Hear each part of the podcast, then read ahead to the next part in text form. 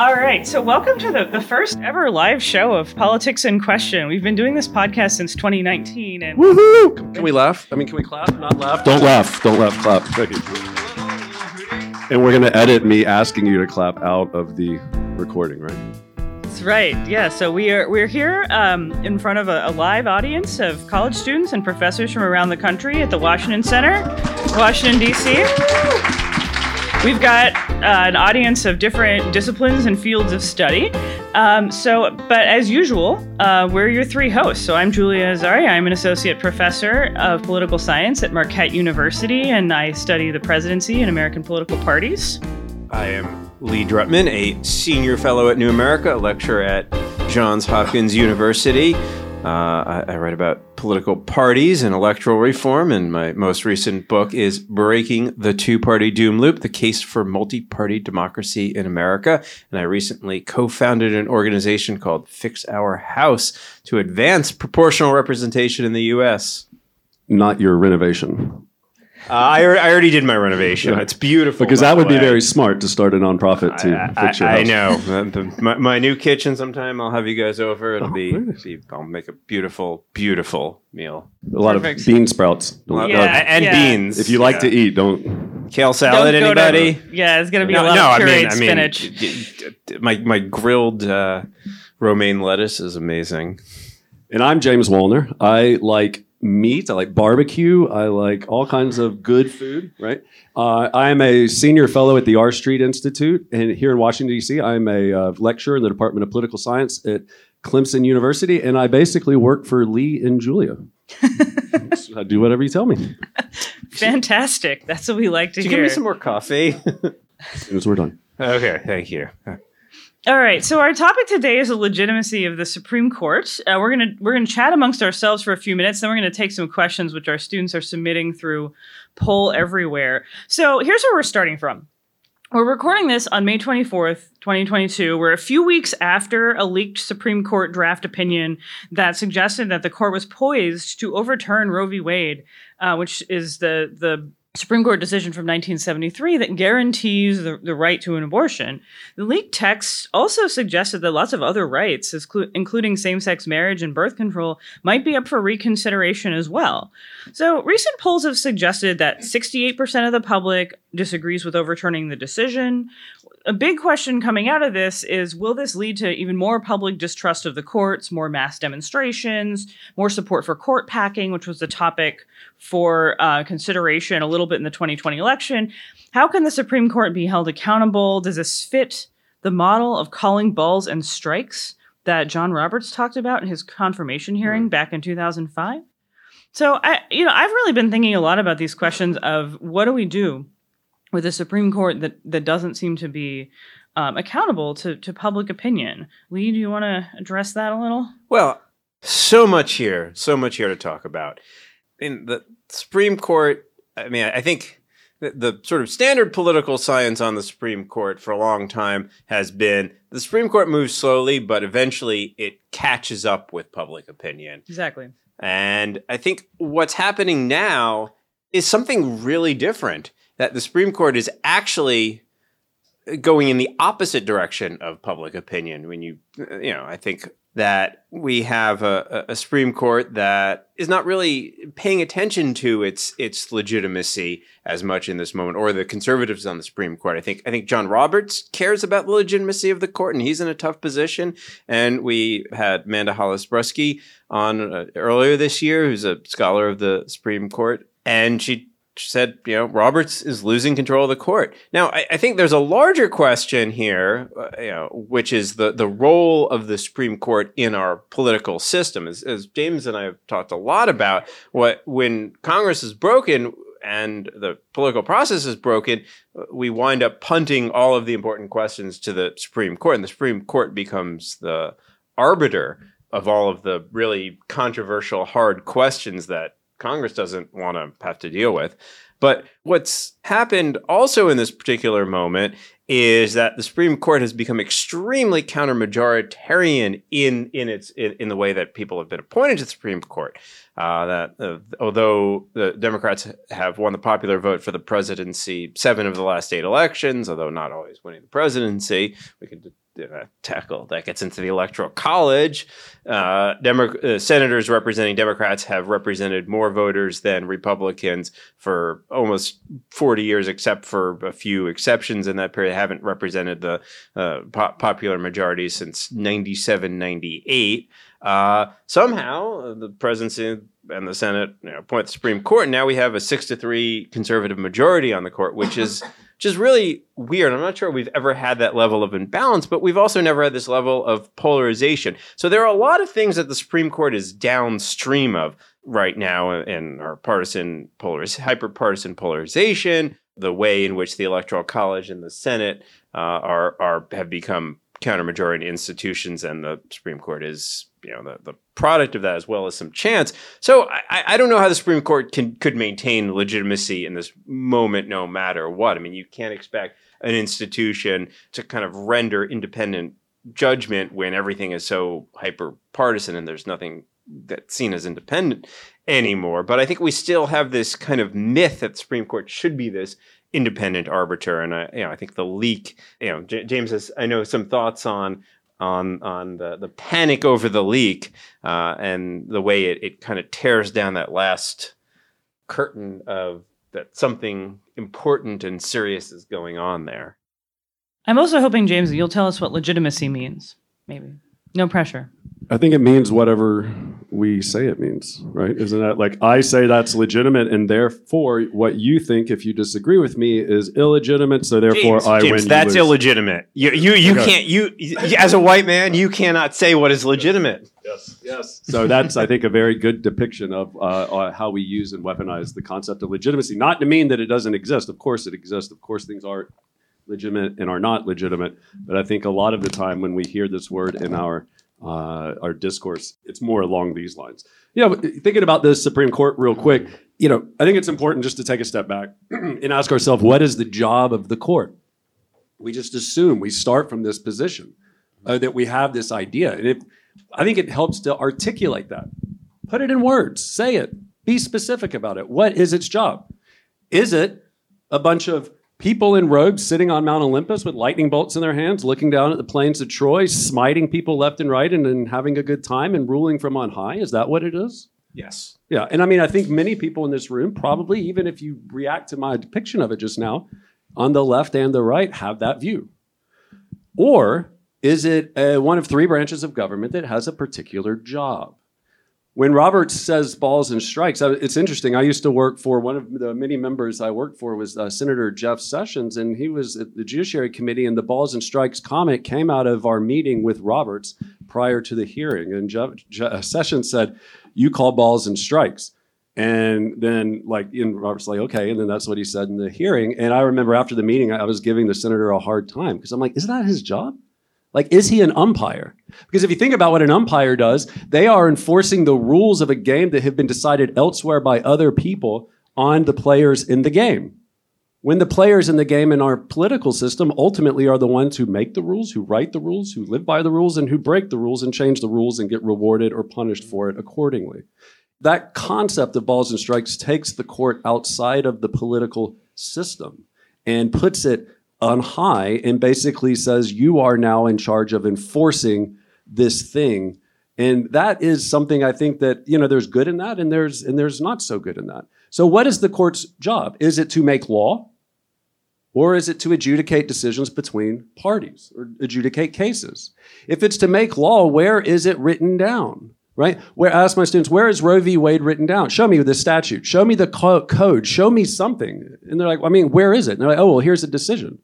I'm like, well, that decision's talking about this particular case with these particular parties. And last time I watched Judge Judy, if you're in the courtroom, you have to deal with the judge. If you're not in the courtroom, then what? It's it is what it is. Like I'm not a party to this dispute. So why does this dispute relate to me? What extends that judge's power over me? So then you say, okay, well, that's clearly not right. And I agree, that is a little bit of too far. So then the question is, well, how do you adjudicate cases between parties? How does that become law? And it becomes law because we are a nation of law and we have respect for law. And so when a judge, like on the Supreme Court, writes an opinion and says, this is how I decided this case, We, as good law abiding people, can look at that and say, okay, now I know how to adjust my future behavior. I know that if I open um, an abortion clinic, if Roe v. Wade is struck down and this state that I'm in says I can't do that, then I'm going to get taken to court. I'm going to go to jail, maybe. I'll get taken to court. And then there's going to be a process that plays out. And because of the Supreme Court decision, I know how I am going to end up in that process. And so, or how I'm likely to end up, because courts can always change their mind. And so, therefore, I myself am voluntarily going to adjust my behavior accordingly. That's how a court's decisions become law. It's not that they're ruling you from on high. So we have to start from that premise and adjust our understanding of the court. And then we can begin to say, okay, now how do we then fit it into our system and how do we relate to it? Yeah, I, I, think that makes sense, and I think that that we keep we keep getting back to this question eh, on this podcast. And your your line, James, is I think really a good one about in America nobody rules, but I think in practice a lot of people in this country do feel like they're being ruled. Um, and you know, one of the points I wanted to make about this involves federalism, which the students have already heard me talk a whole lot about. But I think that that was one of the the sort of outcomes of this decision. I don't have an answer. This is one of the other things we like to say in this podcast is we like to generate more questions than answers, and this is really going to be that. One kind of question that that I have is this disconnect in understandings of federalism. Where on the one hand, so the leaked opinion said this issue will go back to the states where it belongs, which is the closest unit of government to the people, and that all makes sense in theory. That that would that would be kind of the way to deal with divisive issues is to sort of let states reflect their populations and let states go in different directions. And in some policy areas that makes a lot of sense.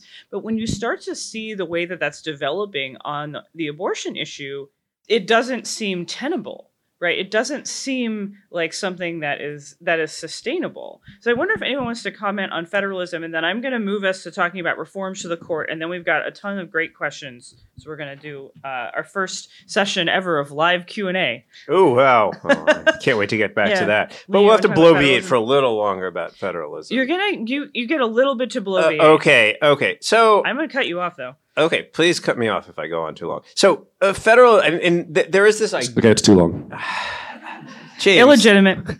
Uh, Lee's going to say something critical about federalism. Uh, yeah, I, I, am. You know, I am going to say something federal, something critical about federalism because this idea that we should just let Tennessee be Tennessee or Georgia be Georgia, like ignores the fact that there are multiple Tennessees and multiple Georgias, right? I mean, what the values that people in rural Georgia have are very different than the values that people in Atlanta have. So if you know Brian Kemp uh, gets reelected as governor, and with like fifty one percent, like what about the forty nine percent who voted for Stacey Abrams. Like, should they just shut up and not be allowed to have abortions if they, you know? I mean, like, so, so, like, this is the question. It's like, if you believe in the in the principle of government should be closest to the people, then you probably want to believe in subsidiarity that maybe Atlanta should have its own rules, and you know, the the, the Western Georgia should have its own rules. But like, at, at what level does does that you know just wind up being too much fracture so like why are why are states the appropriate level uh, given that American politics is so nationalized, and given that there's real division in values between people who live in cities versus people who live outside of cities, and that people who live outside of cities seem to have tremendous hostility towards the people who live in cities.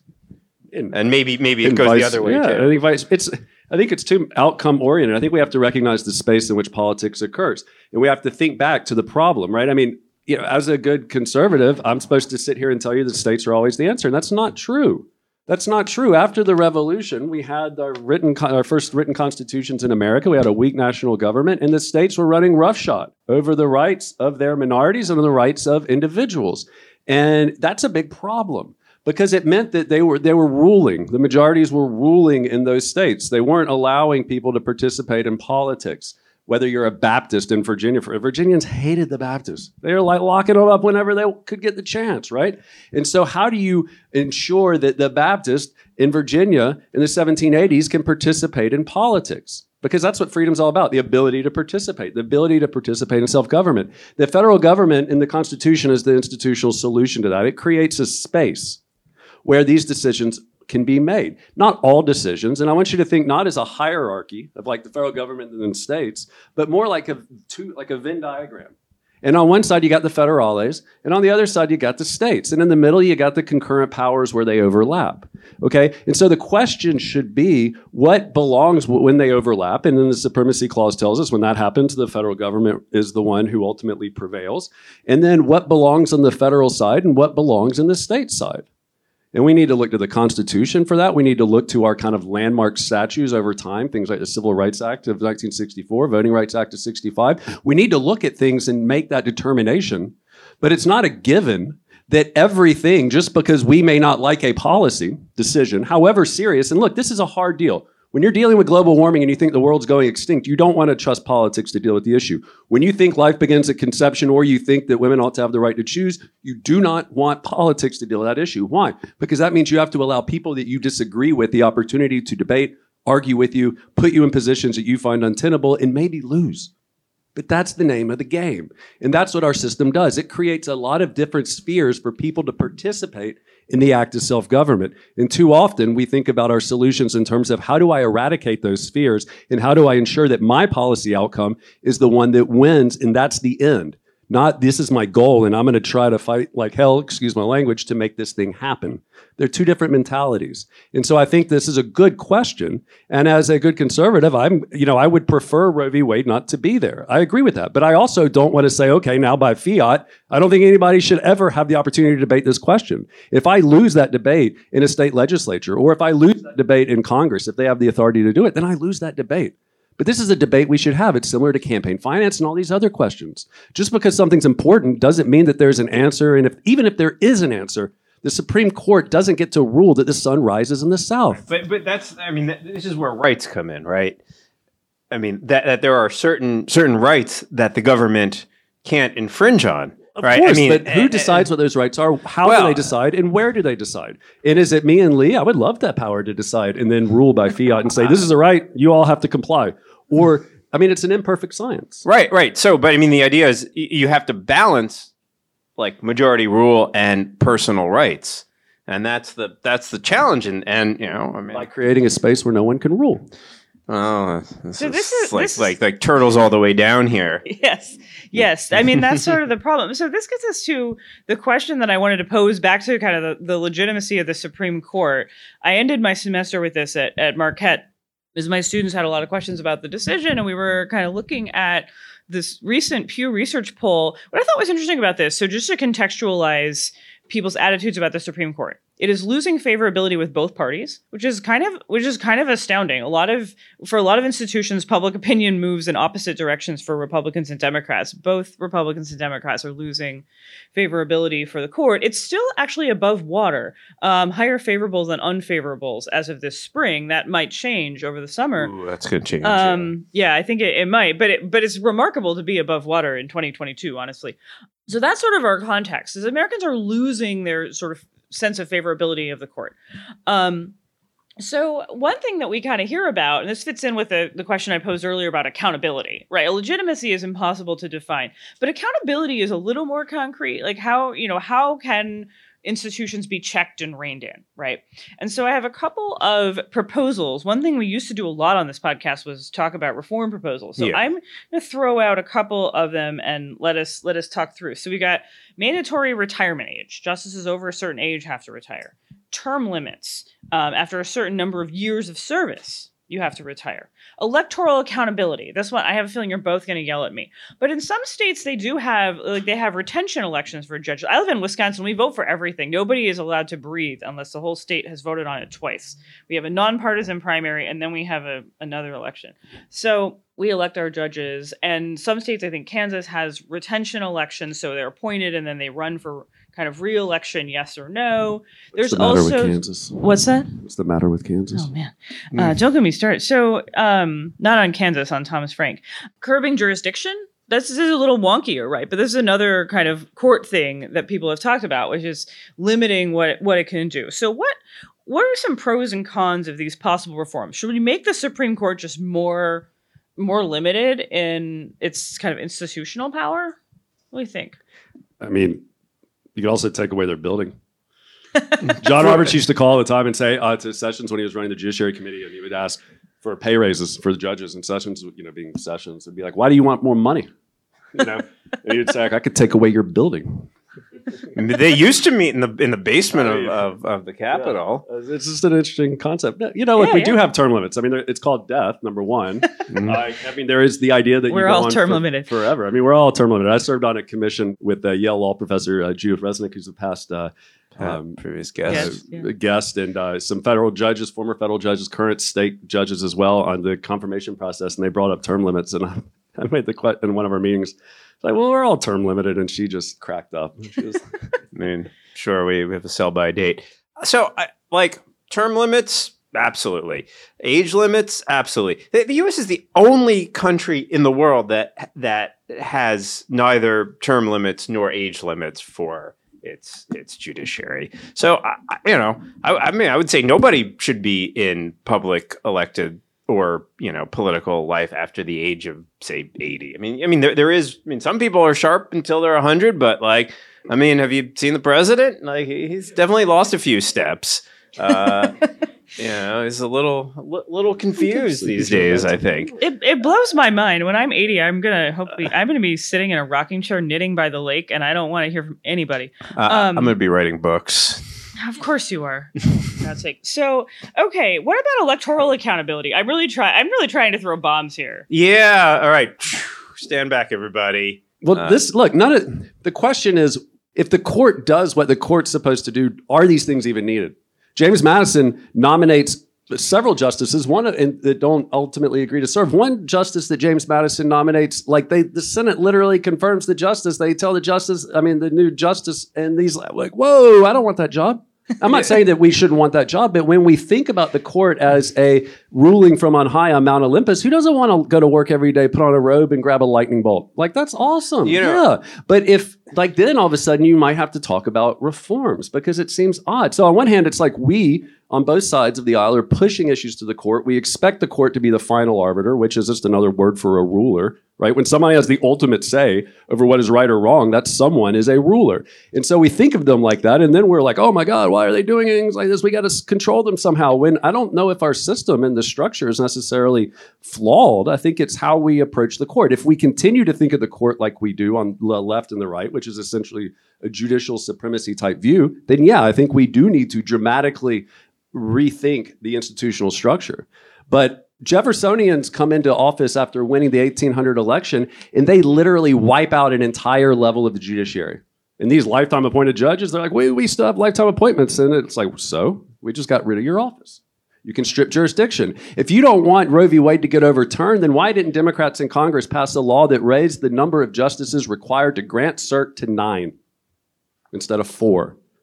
They let the court decide that now. The Constitution gives the Congress, Article 1, Section 5, Clause 2, the authority to make its rules. It doesn't give the courts that. Congress gets to decide how the courts operate. Congress gets to decide how the executive branch operates. Quit complaining about the court if you don't like Roe v. Wade and pass a law that says nine justices have to agree to hear a case on Roe v. Wade. Take the jurisdiction away from the court. Pass a law when you control both branches of government and the White House. Pass a law that says that the court can't hear cases dealing with Roe v. Wade. Or if they overturn, I mean, whatever it may be, there are lots of different solutions. Take away their building. Like you can do all kinds of different stuff before we then have to say, okay, now we have this new reality. So how can we readjust? But I agree with you, Julia, that if we are going to live in this new reality, the current institutional structures don't work. We have to adjust and say, how do we control our new ruler?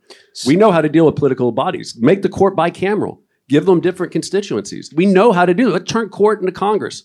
We know Who how to structure that. constituencies? I think that's the, the question with the court. I, I mean, I like this idea of making it bicameral just to like just to stir things up.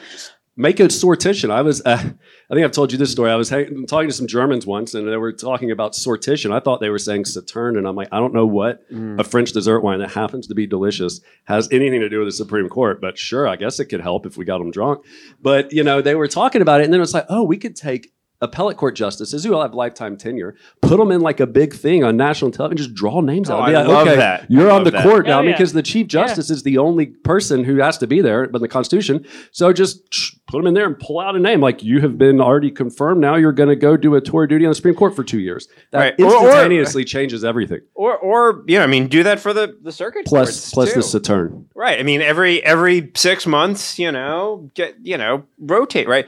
th- this is this is really I, I like this proposal because what what is happening in the court is that people are bringing cases with like justices in mind. Well, the problem is you can't control it. And this is why the Right. left and the right don't like this because Right. they want to control the court because it's easier to get the court to make a decision, to win a presidential election, get a nominee, and make the court get a decision than it is to. Uh, when was the last time? We don't amend the Constitution anymore. 19th Amendment. How you are like struggling for 100, like over 100 years to try to get this thing through. Why would you? You don't even. You're a chomp if you do it that way now. You just go to the court. Tell, tell people what the Nineteenth Amendment is. it's the uh, the Vietnam pay raise, right?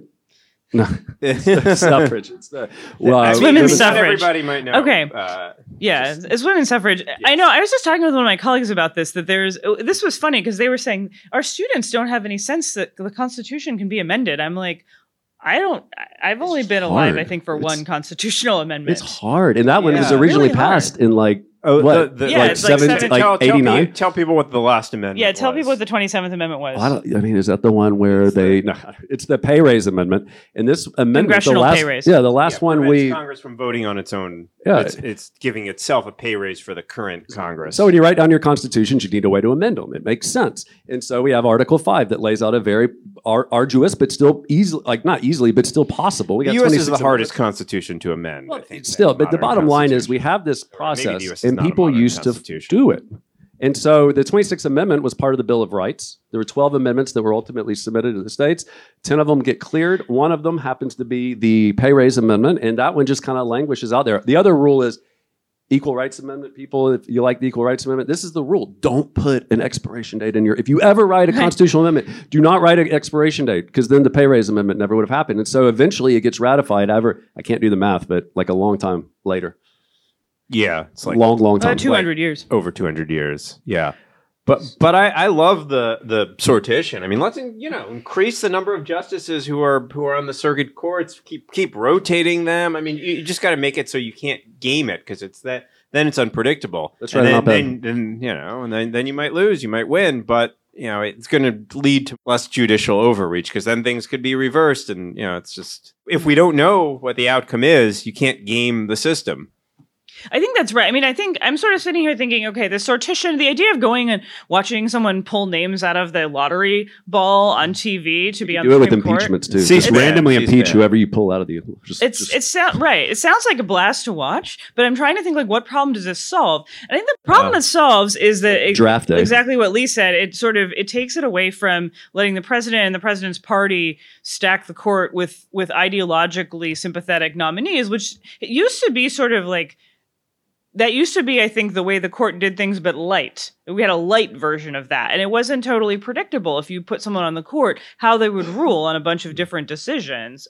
You know, Henry Blackmun, who was the um, wrote the Roe v. Wade decision, was appointed by Nixon, was not seen as a sort of you know liberal social crusader, unlike nixon right? Nixon, also a very complicated political figure, but I'm actually going to talk to you all about Nixon tomorrow. So don't get excited.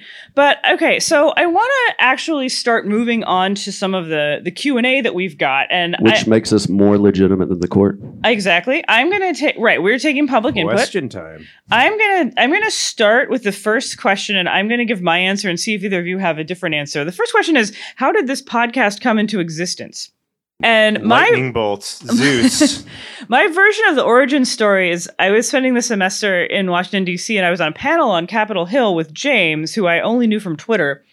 And then I knew Lee, and Lee kind of wandered by, and the two of them were like, I think we're going to start a podcast. And I said, I'm going to join you. I didn't ask, I just told them. And then we met for a really long lunch and hammered out what we thought the podcast would be. And we have our, our wonderful sound person, Shannon Lynch, and our wonderful producer, Elizabeth Lucero, who have joined us at various points along the journey.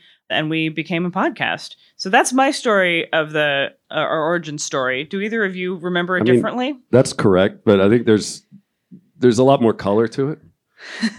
Lee and I were having an argument about the size of the house after this panel in the basement of the Capitol, and I he was completely wrong. And I said, you know, somebody should probably record. We should just record this and like listen to it later and let other people listen to it. And then I think you were like, let's have a podcast. I was completely right. And then I somehow Lee's think like- you're both wrong on and this. then issue. Julia's like, I would like to be involved, and we're like, thank, thank heavens, we got like an adult, so we can, somebody can in charge here. it's really a lot of pressure that Nobody I don't know rules that- this podcast. No can't one would listen to our podcast if Julia wasn't here. We would still be on the first episode. we would still be recording a first That's episode. true. About that. We'd be on the third episode. There's no way. Um, there's no It way. would be like a um, like the Lord of the Rings movie. It's the rule of three. You need three. You need three. So someone has asked Three us hours an one of the most politics and questions questions ever, and I love it. And I'm trying to find the exact wording. Um, yeah, so American government seems to be risk averse to ideas that could potentially fix or improve social and economic policies. Why do you think this is? Think this is really our this. I, I've thought a lot about this when eh, with you, Lee, since we've been in conversation several times about some of your ideas about electoral reform. Why are why do it, why does it seem like the American system is so kind of stuck and difficult to change? Well, it's a system that is designed to privilege the status quo. I mean, the, the U.S. system has more veto points than any other system. I- It's a very complicated machinery, which was You want to give us a quick veto point Yes. Okay. So bill starts in the House, right? So okay. So now you've got to, you know, so that that's that's point one. Uh, then it has to go to the Senate. So that's bicameralism. That's another veto point. Then there's uh, the presidency, and and the president has a veto. Uh, It would just be so much easier if there was a ruler without any vetoes. Well, I mean, there's a balance here, right? You know, I mean, uh, I mean, I, you know, that like maybe two vetoes is is the right number, but then you know now we got three, and then there's the Supreme Court, which we're talking about, which you know effectively ha- has a veto Has over the lot of- has, veto has right? a, has Yeah. a big veto, and also you know the states can say you know screw you, Washington, we're gonna do our own thing, and you go ahead and enforce that.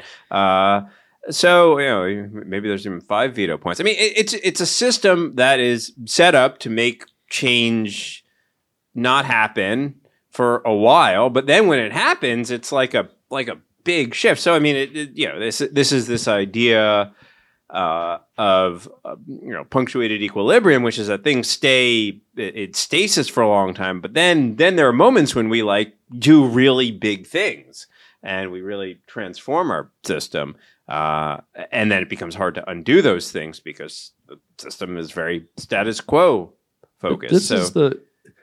I'm in awe. I'm in absolute awe. I mean, look, America's not perfect. It wasn't perfect at the founding. It's not perfect today. God knows. And hopefully, we can, by participating in politics, make it ever more perfect in our union, ever more perfect. But if we step back and think about what we have done in this nation via politics, in this system, with all of these veto points, I am in awe. I'm in absolute awe of the things that have happened here without I mean, yes, and there's been violence and there's been bloodshed, but without the level of change that this country has witnessed, and then look around the world and look for that same level of political policy change elsewhere, and you're not going to find it. You're not. Not without bloodshed, not without. Ma- I mean, we've had civil war, we've had some other we've stuff. had bloodshed, But I mean, let's just stop and think about this for a second. And think violence. about the population of this country moving westward. Think about the development of communications and, and infrastructure technology. Think about education. Think about the the the the the sixties and seventies with all of these veto points when everybody's flexing their muscles to the nth degree, and we have vetoes and we have holds and filibusters and and activist groups, and everybody's trying to win. And it is the period of legislative productivity that has been unsurpassed in this nation's history. I think why are we so risk averse? It's not because the president has a veto. It's not because the Senate exists. If that were the case, then we always would have been risk averse. The problem is that we think about politics in a way today that is different from the way our system is designed. We think about politics as it's a factory. And the way you control a factory, we think about outcomes. This is the outcome we want, so therefore we got to make that happen. And so everything that goes into that is key. So how do you control a factory? You control the means of production. How do you control the means of production in politics? You win elections. Everything becomes about elections. And then anything that would somehow make it harder for a political party, and this is where I agree with Lee a little bit, anything that makes it harder for a political party to win that election gets pushed away gets suppressed. And so we get this idea that we get these two monolithic parties when they're anything but, and we end up not doing anything. And then we demonize the other side when in reality, there's like, I'm not sure. Like, I mean, I work for Jeff Sessions, Mike Lee, and Pat Toomey uh, directly, amongst others. Those are three very conservative people, and they do not agree on anything. They Nothing. agree that they hate the Democrats. But but but for, to what I mean, but if we had a, I mean, they don't agree on tax reform. They don't agree on immigration. They do not agree on healthcare. They don't agree on any of the major issues that are facing America. They don't agree on guns. Like you just go down the list. But why is it that we look at them on one hand and we're like, okay, they're like identical, but they're not. But the, why don't we have a system that would reveal those nuances? Yeah, that's why I want I want more political parties. But also, I mean, I mean, we, we have done a lot of things, but we also have not done a lot of things. We we we had you know almost hundred years of, of, of Jim Crow in the South because we couldn't pass things through all the veto points. I mean, it's not, and I'm not. I'm look. I'll be the first So- one to tell you. It is. If you are a woman struggling for the right to vote, if you are a person who's living in slavery, if you are in Jim Crow South, it is un- intolerable. I get it. I'm not saying that, and I understand the position that I'm in now. But look, I do think though that if you think about it, and this is what Madison tells us in, in Federalist 51. Yeah, sometimes things can happen more quickly with rulers. And I wish that they were to happen more quickly on lots of things in this country, both then and now. But at the end of the day, we have to ask ourselves ruling goes both ways. It goes both ways. And if you have a system that allows you to do change quickly, it the Constitution isn't about limiting government. That's what conservatives will tell you. It's not. It's not about that. It's about empowering government. It's about empowering and constituting government and having power. That's the whole debate over the mm. Constitution. How do we make the government more powerful? But simultaneously, how do we make sure that it doesn't abuse that power? And how do we make sure that a group of people don't marshal it and then use it to eradicate the space where politics occurs? And there is a balance to that. And you do have a trade off. And sometimes things are good, holy, just, and true, but they're still like the opposite is also constitutional. And so it is incumbent upon us to do what people like Martin Luther King and others do ever since time is to take to the streets and to go to the spaces where politics occurs and to fight to change things, not to destroy that space and then change things. So I want to jump in and answer this question. Yes, I, also, am curious what you have um, to say. This question of why why is America so risk averse? I think I buy the premise a little bit more than the two of you, I, and I don't think it's strictly about institutions. I mean, this is frequently an argument we have on this podcast. In some ways, my role in this podcast is often to challenge the, the institutional premise um, and to talk about some of the problems in the United States that go beyond the institutional structures. So I- I think one of the things that has happened, and Actually, first I want to acknowledge that I sort of agree with James in the sense that I think that given the size She says that every time. diversity, ev- yeah, every agree with me. time I it's it. so surprising, but it keeps happening. You know, it, it is I think helpful, or it is I think kind of astounding that a country on our sort of size and scale and diversity has done as much as it has. We're really the only country other than India and Brazil, uh, which are really different kind of contexts, trying to do democracy on the on the population scale that we are. The other thing that I want to say though is I think that the reason we are so risk averse, particularly in this modern era, I see this as actually really distinct in the era that we're in. And when I do historical research, I'm often astounded by the types of reform proposals and the political imagination that people have, and the ways in which we are really cautious and nervous about our political ima- imagination now.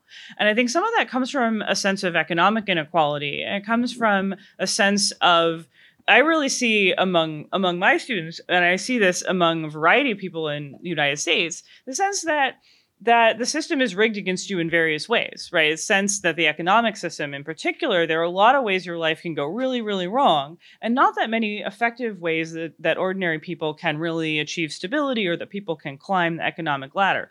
I think that makes people risk averse at every level, and I think that it makes people kind of think about how systemic changes react to proposals of systemic changes in ways that they assume that those changes will ultimately in the end screw them over. And I, I think that that's something we see a lot and it's something that we probably need to think more about in the broadly construed political reform community is how how people's sense of insecurity and risk and loss constrains the potential for for reform um, so we have we have about three more minutes, and I want to really do like a, a really quick lightning round for the two of you, knowing that a lightning round with the two of you is like a Wagnerian opera. Um, it's like eight hours. Um, uh, one of our students has posed the question: What's the biggest problem in American politics? I think this is a good this is a good and somewhat depressing way to to end. You know, I mean, now I got to be on brand if I'm going to be brief here. It's the Kale salad. It- Doom it- loop. it's the it's the kale kale salad. Um, it's it's the two party system and the binary way in which it leads us to think about politics in a in an us versus them zero sum way. All right, James, lightning round. You have one minute because I also want to answer. We're all Marxist. No, but I mean that in the sense that we look at history, we look at politics like Marx did. We see it as a production process. It's not just the people in office, it's everybody, it's all of us. We want to build widgets, we want to control the factory. We think about means and ends and we no longer see that space where politics occurs. We see something we want to conquer and rule and wield. I don't care if you're a conservative or a progressive. When I look out at the landscape of American democracy today, I see nothing but agreement, and it horrifies me and it scares me and it keeps me up at night. This is the problem. We have to look in the mirror. The reason why the 60s happened was because everybody was upset and everybody took to the streets and everybody took to Congress and protested and called their representatives and said, We want action and then they expected them to go and try to win in those arenas. Today, we say we don't want action, we want to control the arena. And as long as we have that mentality, we're not going to kick people out of office who say one thing and do another because they we're going to say, oh, well, the, the alternative is so much worse. People in were the civil rights proponents were didn't have that option. They knew that if they didn't aggressively act on this, that their voters were going to kick them out. Why? Because they wanted them to act. And so it starts with us. It always starts with us. And if you want to change the world, you need to get up out of bed in the morning, put your feet on the ground, and go change the world. Don't try to rule the world. That's not America. We don't have rulers in America. The minority not getting its way or the majority not getting its way is not majority rule or minority rule. That's the point. No one gets their way here. So I think again, my answer is sort of weirdly going to agree with with James, um, and I'm giving myself the last word because that's just what I'm doing. I think that the the biggest problem in America today is the concentration of power. And I think that's the the institutions that we have need to be the mechanism to spread that power around. And that's the the thing that we need to demand from our institutions. So I think in 45 minutes with some great questions from the students, I think we've solved America's problems. Um, I think we did. You're all out of a so job. big thanks to the Washington Center, to Shannon, to Elizabeth, um, and to all of you.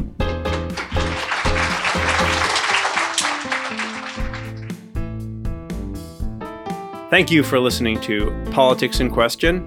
The show is a joint production of New America and the R Street Institute, and our producers are Shannon Lynch and Jason Stewart.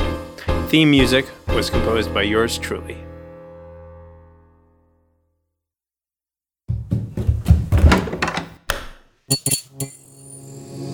This podcast is part of the Democracy Group